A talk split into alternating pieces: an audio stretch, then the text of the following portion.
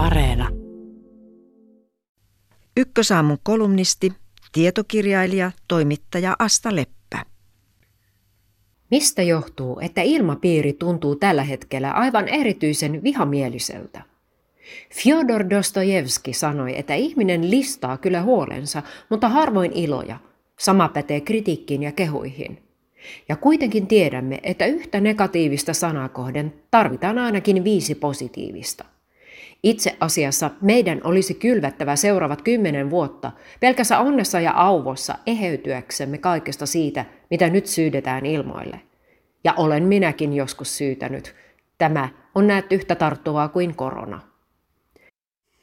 Juttelimme pojan kanssa poliittisesta kulttuurista. Politiikka ei tietenkään luonteensa puolesta ole koskaan siistiä samanmielisyyttä, mutta mieleen on jäänyt kokoomuslaisen kansanedustajan lausuma.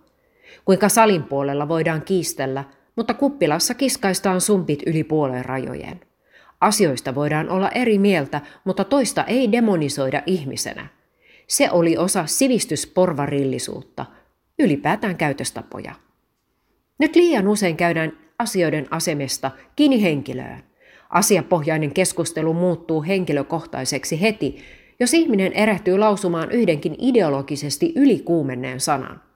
Jopa tilastotieteilijä, joka tuottaa jollekulle epämieluisia käppyröitä, saattaa saada sontasangon niskaansa sillä perusteella, että tilastot vääristelevät. Vuosi vuodelta riitaan on tarvittu aina vain pienempi näkemysero. Se, että kohauttaisi olkapäitään ja ajattelisi, vai että tuommoista, tai no eipä kosketa minua, riittää yhä harvemmalle. On nostettava meteli ja tulkittava toista mahdollisimman pahantahtoisesti, kuin piru raamattua. Toisen eriävä mielipide on avoin haaste taisteluun. Myrkkylientä on höystetty myös ihka uusilla mausteilla, kuten väkivaltafantasioilla – mitä pidemmäksi jokin keskusteluketju netissä etenee, sitä varmemmin kuvaan tulevat mukaan ehdotukset, joista yleisin lienee saunantaa vienti. Oman käden oikeutta vaaditaan palautettavaksi, keskiaikaisia julkisia teloituksia kaivataan. Hekumoidaan avoimesti päälle ajamisella, kastraatiolla ja auton takana kuoliaaksi vetämisellä, pakkopaidoilla. Tällaisia kommentteja on joskus niin paljon, ettei niitä vaivauduta aina edes moderoimaan. Se antaa kuvan siitä, että asia on ok, ettei pimeistä mielihaluista tarvitse tuntea enää häpeää. Usein on vieläpä niin, että lyödään jo valmiiksi heikossa asemassa olevia ihmisiä alaspäin, mikä tuntuu erityisen alhaiselta.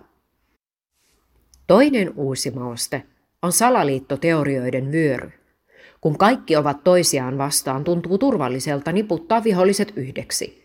Vaikkapa nyt liskoihmisten järjestöksi, joka on ujuttamassa koronarokotteeseen 5G-antennien mutatoimaa geeniaineesta popsiakseen vauvoja. Kuten Facebook-kaverini totesi, edes nuorena luetut science fiction-satiirit eivät pystyneet kuvittelemaan niitä teorioita, joita nyt esitellään pokkana ympäri nettiä. Onkin lukematon määrä teorioita siitä, mikä räyhäämisessä kiihottaa ja miksi vastakkainen mielipide aiheuttaa usein tarpeen vastata koston logiikalla. Koston, joka on yleensä moninkertaisesti vahvempi reaktio alkuperäiseen nähden, mutta yksi niistä on jäänyt erityisesti mieleen. Se, että nettiriitely tuottaa nautintoa muistuttavan tunteen.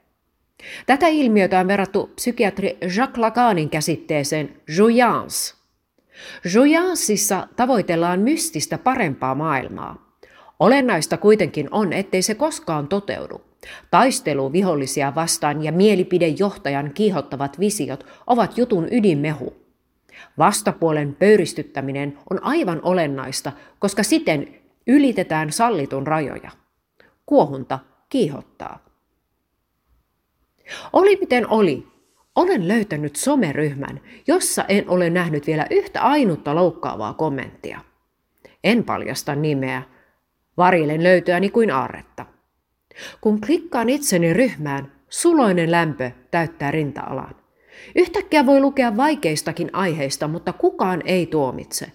Kukaan ei käske häpeämään, ei katsomaan peiliin, ei oppimaan tavoille, ei huuda oma vika tai voi kyynel. Kukaan ei ivanaura, kukaan ei hauku idiootiksi. Sellainen paikka on tosiaan olemassa. Elämän onni ovat hyvän tahtoiset ihmiset.